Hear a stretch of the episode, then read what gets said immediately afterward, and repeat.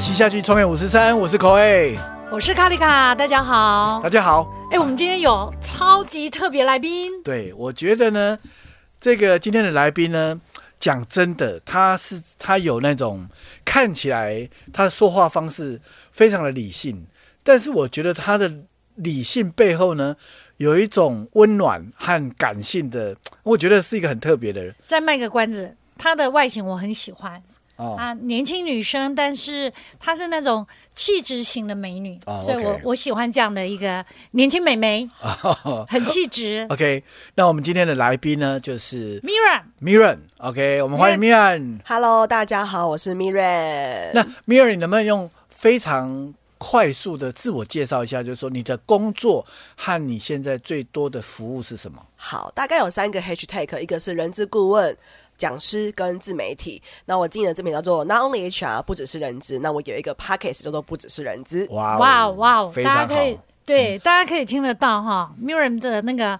反应就知道非一般人等。对他，我觉得人资真的在现在社会真的很重要，因为呢，他既要是老板的，好像是一个传声筒，但是呢，又必须要站在员工的润滑剂，他是介于和呃员工和老板之间的角色吗？你觉得？对，但是我们等一下让他回答。但是今天的重点绝对不是谈人资两个字，因为谈人资，我们觉得很多听众一定会觉得那很无聊啊，对不对？我们要谈的就是大家最有兴趣的，也是我们创业五十三讲的。米人他后来自己创业，对所以他从一个人知道专业的，他又当顾问，他创业。坦白说，你以为就一帆风顺吗？哎，米尔来聊聊，在这个你是几年前开始创业的？其实我我们现在都讲斜杠斜杠嘛，所以如果讲真正的斜杠是二零二零，就是疫情那年。然后二月开始斜杠，就是经营自媒体，也做一些职涯咨询啊。那正式出来创业，就是离职开公司请员工，是去年二月，去年二月的时候，对，所以到现在快两年。快两年。对，所以在你在斜杠的过程当中，其实那个时候一定是找到一个项目，或者是找到一个主题，让你觉得有一点把握。对，那那时候你为什么会觉得是因为事情太多呢？还是你觉得需要有团队来合作，你才会创走向创业的路？OK，其实当初是因为你的副业的收入大概已经有不错的成长，那我当时其实有线上课程，所以有一些被动收入，然后主要会离职的那个推力，呃，或是说拉力好了，其实是顾问案越来越多。就是越来越多的人他知道哦，有 HR 这个呃 Miriam 存在，那我们会想要找我做一些顾问，所以碍于时间上的分配，我就会觉得我要出来就是全职做这件事情。就既然你兼职做都可以有一定的保障了嘛，全职做它可能会是更漂亮的一个数字。嗯，所以你从那时候的角色就是一个本来是一个顾问的角色，或者是一个 speaker 的角色，开始有了名片上面写一个 founder 的角色。你觉得在你这个角色的转换有没有什么样的改变呢？我觉得心境上的改变会差非常多，因为以前就是一样在公司里面养，也不是说养尊处，就是很安全。然后你想要当个薪水小偷，请假一下，就是请个病假也也 OK。但是出来之后，就是没有工，没有付出劳力就没有饭吃。对，然后我这个年纪，其实我也不是像。典型的那种，可能你们过往开广告公司会遇到很多的讲师，他可能是诶人资长等级出来退休当讲师，就是很理所当然的一个职涯路线。但我就完全不是，我就是诶可能做 HR 做个呃六七年就就出来了，可能根本也不是什么大公司，所以当时的神经也会有点焦虑，觉得说嗯，好像大家觉得我在干嘛，或者是你怎么敢做这件事情，所以当时会觉得。有点焦虑，然后又觉得，嗯，可是我又想要试试看那种矛盾的心态。嗯，但是我我问 Mirror 一个问题，因为我对你这样的创业很好奇，因为你讲你是本来有副业就有收入了嘛，那因为这个副业既然就有这样的收入，如果正式做就会更好，对不对？所以这是驱使你跳出来创业的很大的原因。那就让我回想到我跟这个口味，我们刚刚开那个巴莫尔的时候啊，在那个台北市八德路的那个巷子里面，我记得后来有个朋友他跟我们说，她附近就住一个她很熟的闺蜜，她那闺蜜每天在我们巴德门市外面绕来绕去，走来走去，就是在看哪一天我们会倒，因为她太不看好我们的创业项目。所以你刚刚讲的，难道台湾现在有这样创业项目？你出来有副业，然后要把它变成正业，就这么成功吗？有没有人要看你倒？很多人在看我倒，应该这么说，就是你要你要做这件事情，你就会去咨询一些，比如管顾的前辈，或者是人之所，因为我是中山人管出来的人之所的前辈，大家都说你大概三十五岁吧，就是或是你至少要就是做个什么连锁的大企业红海啊、台积电啊，你出来才讲课才有人听，所以就觉得啊，就是一股冷水的那种感觉，对，所以就是大家都在看我什么时候会回到 in house 里面。嗯，哦对，所有人都在等着你，什么时候会解交履历，交出履历？宣告创业失败。为何这个小小女子如此胆大？哦，可以呢走出用人资来创业。对，很多，尤其我相信，呃，如果正正在走，尤其是他是可能是在某个大公司的人资主管，这个人资他可能涵盖了他的生命的历练，包括他的所有的 人生的各种的甘苦，他觉得说啊，这个职务你这么年轻，有可能来站在这个位置吗？嗯，应该是这种落差感，是不是？对，但我觉得我看的点，应该说我选的主题也不是传统那种人之长的 level 的主题。其实我很清楚自己的，就是我不是大象，我是就是狗狗或是蚂蚁之类的吧，就是比较 small size 的。所以我我走的顾问类型也不是那种哦很很大型的，我就是挑我熟悉的数位产业，挑我熟悉的五十人以下，就我大概只做我熟悉的领域，我可以把它做得很好。所以当时我也觉得说，哈，我一定要真的是某某集团的 title，我才能够去做这些事情嘛。就是我不能只是某个零售品牌的 HRBP 出来做这件事情嘛。嗯，对，我我觉得这个里面，我看到从你的，我我在你描述的过程呢，我就看到一种一种我们经常陷入的迷失，就是说，好像要创创业，你可能要大公司，你要有丰功伟业，你可能是大业务，或者是你手上你是一个退下来的、退休的，还是怎么样的？哎，怎么会一个六七年的工作经验就可以来担任这样的职务？其实这个反而是我们限制了自己。因为我觉得，其实包括现在数位时代，呃，现在的整个时代的变化，其实我认我相信，其实连 HR 的定义也必须要重新的更动。包括 HR 的角色，它其实伴随着产业的啊、呃变形，或者是不可确定性，它已经不是过去的那个状态了。嗯，所以我觉得你是你的勇气刚好也切到了一个一个切角，就是呢，其实，在很多新创的，他可能对于要不要 HR 根本就不认为要，但是他们却在一个非常具有变动性的行业当中，你赋予了 HR 一个非常清楚的位置，嗯，而而且是真的是只有你做得到。因为你年轻，你学习力够强，你反应啊，还有你对于这些电商的节奏感，你非常明白，你制定了规范，你也限制了，你也描绘出来，在所谓的五十人下的电商这种所谓的快速变动行业当中，一个最理想的规格。我觉得这是真的是你的勇气也开创出来了可能性来了。我有个问题想要问那个 Mirror，就是就如同我们是做零售的，哈，那我们在做零售的时候，我们就会说，我们这个品牌要会讲故事。那我跟口味曾曾经有一个私底下的开玩笑，就说怎么办？我们巴莫尔要讲故事，这个白木耳饮，我们两个长得这么健康，好像没有悲惨的故事、创业故事讲。那个悲惨创业故事，意思就是说，我没有因为吃本来不能动而吃白木耳饮，变就被可以动。压关，卡得进来。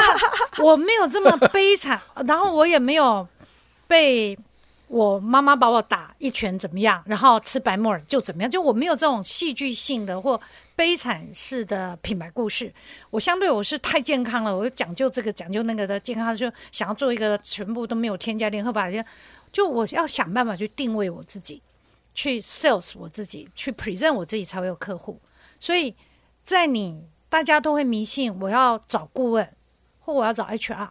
一定就是 HR 长啊，曾经当过大公司什么样的顾问啊，我才可以找。大中华所以地区你怎么介绍你自己？刚开始，你在这两年第一个案子自己对你的第一个案子，他为什么会买单？哦，做了什么？我觉得真的是对于那个产业的熟悉程度，因为第一个，现在很多的电商的企业主可能都是七八年级生，那你要找到对应年龄的人资长，其实这本来就不是一件容容容易的事情。再来是很多时候对于那个企业的从零到一，就是他可能才刚创业第二年，那跟你人资长，你有经历过创业第二年的公司吗？这是一个问号，所以我。选择战场比较是我熟悉零售，所有的零售的 marketing 的人才的规格、敬业的组织架构、敬业的分工，可能我都掌握的很清楚。还有对于从你第二年到第十二年，你应该请什么样子的人进来，你应该走什么样的策略，这时候你要外包还是什么？其实我相对比较熟悉的，所以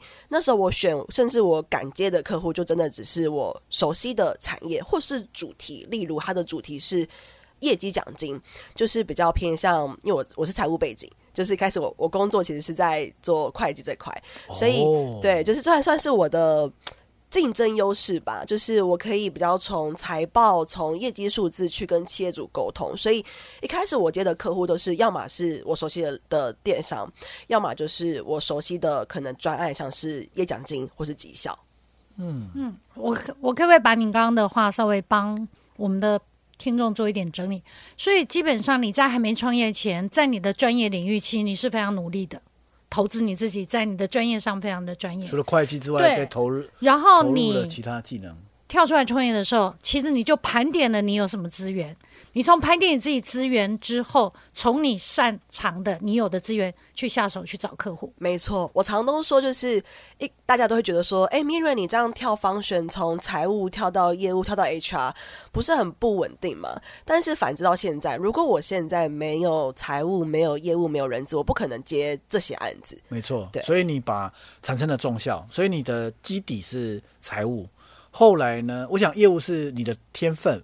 应该是你的天分，哦，有有做过一年，对，应该是你的天分。第二个是应该是你在做自媒体的这个累积，因为有没有帮助？我觉得会有，因为你会对于行销的第一线的难易度跟它的繁琐性更熟悉，所以你懂也懂行销业务。第三个，你觉得你觉得就是你真正发展的是你找到了你的 passion 的地方是人资，对应该是从人资，因为人资不只是人资啊，因为人资包含了财务、法规化。我觉得想要想要人资，还有他的呃培训，还有奖金激励，哇，好多哦。人资，哎，这句好像你刚刚讲，人资不只是人资，真的，因为人资它是一个综合性的，所以你找到了一个切入点，对，从人资。没错，那我们要提问了。好，那你说这个创业啊，创业这件事情是大家最感兴趣的。那创业，因为你创业两年，我相信在这两年的点点滴滴，冷暖自知哈。所以，我们回到 E EMBA 的问题，EMBA 的问题就是，这位 Mirren 学姐，请问这两年有没有遇过让你非常痛苦的事情？而你怎么走过那个事件？哦，这个痛苦就像是甜蜜的负担，大概是在我去年第四季的时候，因为我是去年二月出来，所以前面都是淡淡的，就是每天可以准时从住的办公室上下班。第四季的时候突然大爆炸，每个每个礼拜都会有新客户，然后新案子，然后都马上谈了就签约，所以那个痛苦是我好多机会，我也好多舞台，但是我时间不够。对，然后那时候我也刚好在备孕，对，然后就觉得说好多想要做的事情，然后我老公都会说：“你这样子可以顾小孩吗？你这样子，你出来的时候小孩都还在睡，你出门的时候，因为他说还没上幼稚园，他也还在睡，所以那时候我的痛苦来自于我要为了就是我的 business 而忽略我的家庭嘛。就是你看到很多机会，其实我也在我的 IG 有分享过，我去年二零二二年我一个人大概就赚了一百八十万，我觉得对于一个没有管顾撑腰的顾问来说，或者讲师来说，算是一个不错的成绩。但那就是用我的日月的时间来换的，所以最痛苦就是一开始创业的时候，你你不可能去请很多的人，你也没有那么多的人，你可以有那个默契，或者是把你的案子交给他，所以你就只能自己吃下来，所以你的时间就会变得非常非常的单薄。那你你用什么方式？对做了什么你做了什么？转转了这个心态？二三年我开始就请了很多员工，然后开始去调整我的接案的节奏，然后去更团队对团队，然后运用比较标准化的工作流程。因为你已经大概 Q four 我真的接了蛮多案子，然后有很多重复类似的，所以已经做出一个呃模组。那你要交付的时候，你要把这个知识 copy 出去的时候，相对也比较容易。嗯，哇。这个这个真的不容易哦，因为我觉得刚刚 Mirren，当然 Mirren 刚刚的分享有一个是让大家羡慕的啦，就是他业绩很旺，订单很多，多到接不完啦。大家知道，我卡里卡最羡慕这种现象，就是订单接不完，业绩治百病。我们有一句话，对，送给 Mirren 叫“业绩治百病”啊，有业绩的时候，什么样辛苦都不怕了啊。但是事实上。认真的说回来，每个阶段有每个阶段不同的痛苦，所以业绩很旺时有业绩很旺的痛苦。就像刚刚 Mirren 所分享的，业绩很旺，可是怎么接、怎么照顾所有的客户，怎么家庭跟事业两头都可以顾，其实这个是一个非常烧自己身心的一个状况。所以你在这两年的创业的时候，除了忙职场，除了继续专业专精你的专业。你有没有做一些什么事情去平衡你的心理呢？做一些什么事情去平衡我的心理？我觉得花更多时间在团队，反而对我会是一个蛮疗愈的事情。嗯，就是我是属于像刚才我采访你们的时候，我是属于那种我会一直冲冲冲，然后很狼心去想说，哎，我们还可以做什么？我们的数据哪边要优化？然后反而会忽略了，哎，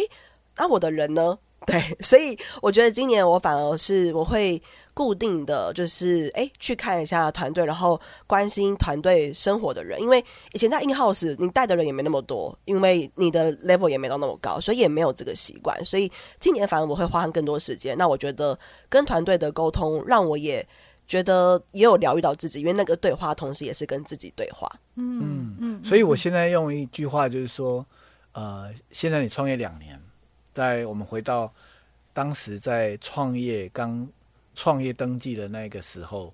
当然你碰到了你非常呃你的长辈啊前辈啊 啊吼吼啊嫌那边瓦掉啊，就是可能很不看好啊你的你的以前的长官啊，或者是以前一起玩的同伴啊，就觉得说以前还有薪水拿，你现在为什么要做这种大胆的尝试？当然那时候是没有薪水的嘛，哦。你现在的你会怎么鼓励被当时不看好的你，被泼冷水的你呢？有志者事竟成。哇，这好像名言呢。为什么？为为什么会是这句话？就我相信，其实你你不会，你熟能生巧，你一定会变成会嘛。那没有机会，其实你不能在家等待，你一定要主动去 approach。吃的午餐，你只要有那个目标跟企图，我相信你其实都是可以办得到的。嗯，对，因为你有个特质，哎，虽然跟我们的，我刚刚突然在这个这个我们这个室内哈录音的时候，我突然发现我要帮呃年轻世代，虽然本人不是年轻世代，我要帮他们问一个问题，因为我发现你有个特质，可以给他们一个分享，就是。对我而言，你是年轻时代，可是我发现你有一种特质是，现在年轻时代很会吸收资讯，因为资讯很发达嘛，所以他们都知道用各式各样吸收资讯。可是我发现他们都比较弱于讲出来或教出来，或是表达出来。但是我发现你这两块都很强，就是说你吸收资讯很快，但你的表达很清楚，或是你要去教员工，感觉起来你是条条有理。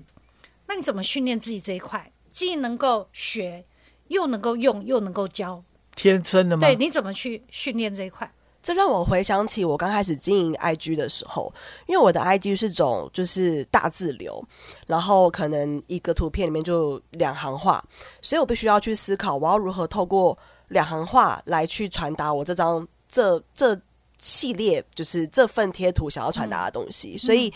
经过。呃，其实我早期就是二零年的贴图，可能字都还很多，然后可能也还没办法到两行，但是到现在一定都是两行，所以我觉得这对我来说是有帮助的，就是我会去把它梳理到很经典，甚至能够列点，能够萃取到重点，放到呃图文里面，然后很清楚的懒人报的方式传达给我的读者。所以你刚刚的那个过程是一个基本功的训练吗？一直重复训练自己。对，大概基本功这两年来，应该累积了有好好几篇贴文了。嗯哦，所以这个很重要。我们有一句江湖传言：嗯有功无权走十年，对，有权无功走不通。不通就是花拳绣腿是走不花通。拳绣腿。所以我发现你刚刚那个是你不断的演练基本功，然后试着把你的这个演练呈现出来给别人看。所以当你这个学跟用、学跟用之后，你就能够去教出来。对，学用教，它就是一个练功的流程，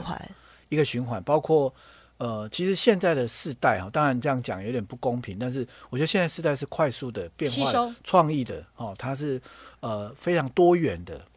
但是我觉得普遍我看起来，其实思考的额份额，我认为会比较少，因为接收的东西太多了，所以有时候消化和酝酿的东西会少了一点。所以我今天呢，我想最后一个问题，因为我们有些呃是企业老板在听啊、这个头洗下去，因为头洗下去了嘛，这一定要冲冲完，不然这个头呃永远没没有办法吹干哦。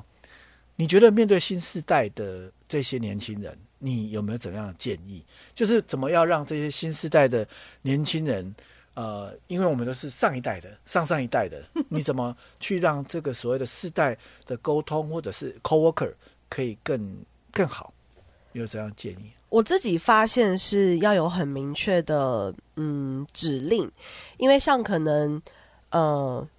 资深的工作者，他可能会诶收到一个指令，他会问，比如说诶这个指令是什么意思，然后或者是他会去确定。但现在比较是因为资讯可能真的太懒人报太多了，所以就是哦 A 进去哦就是 A，所以如果你这个 A 你要的红色是。血红、苹果红、番茄红没有交代很清楚的话，可能在工作的产出上不会那么的聚焦。所以我自己是发现，其实对于工作的交付的规格，要很就是不厌其烦，或者是要很巨细靡遗的，就是交付出来。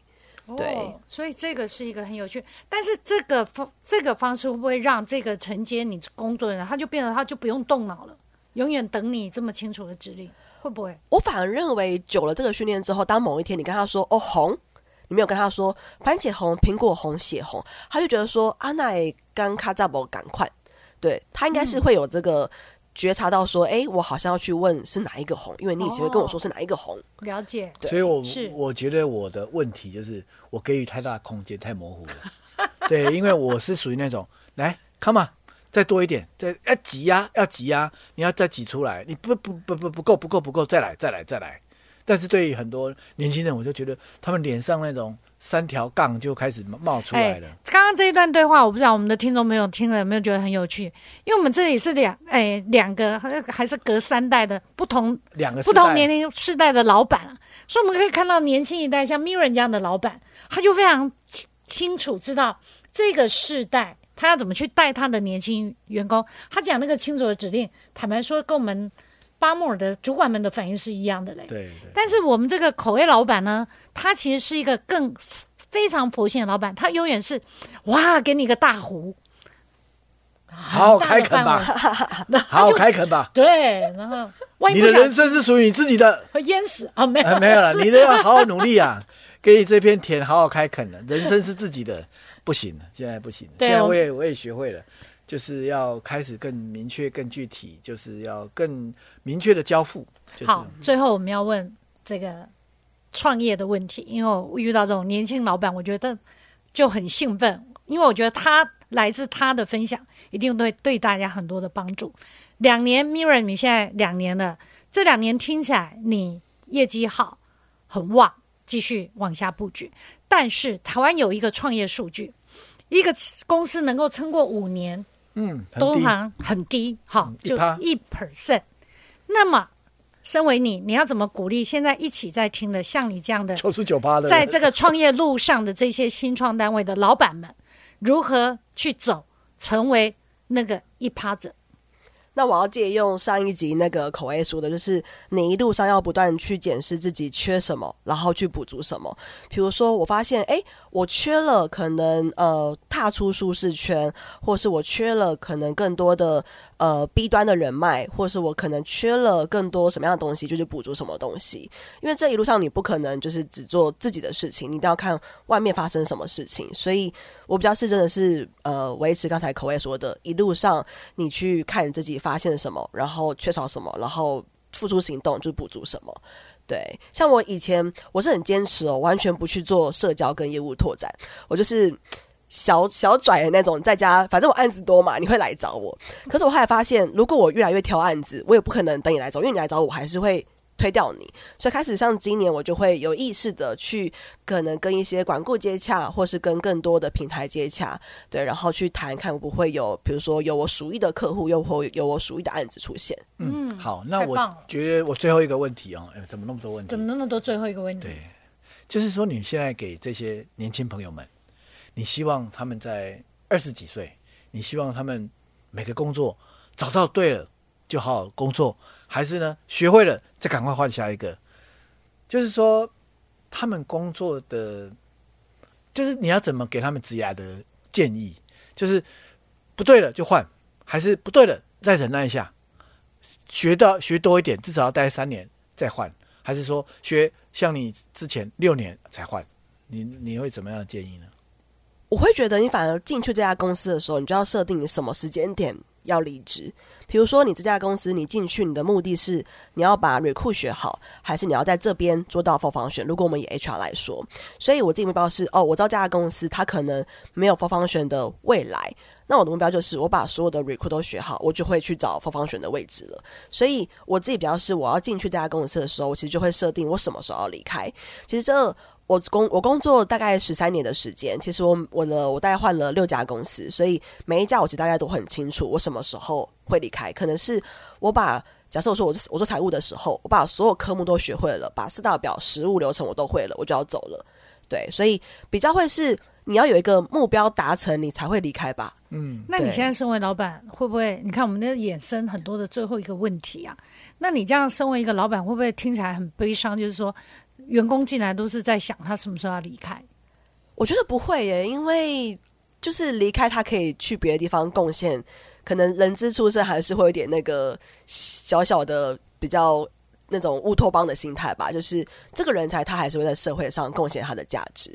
那那你在我这边很好，可是你在别的地方，那那家公司也很好。对，所以你已经调整，你自己现在是一个老板，员工来来去去是一个正常的现象。对，可能在 HR 来来去去也看习惯了。了 解了解。哇，今天这一集呢是两个世代非常不同的创，不同世代的创业两个世代的创业，看起来很温和，其实背后案件刀光剑影有吗？没有啦，我们问了很多很有价值的问题。那个刀光剑影是说。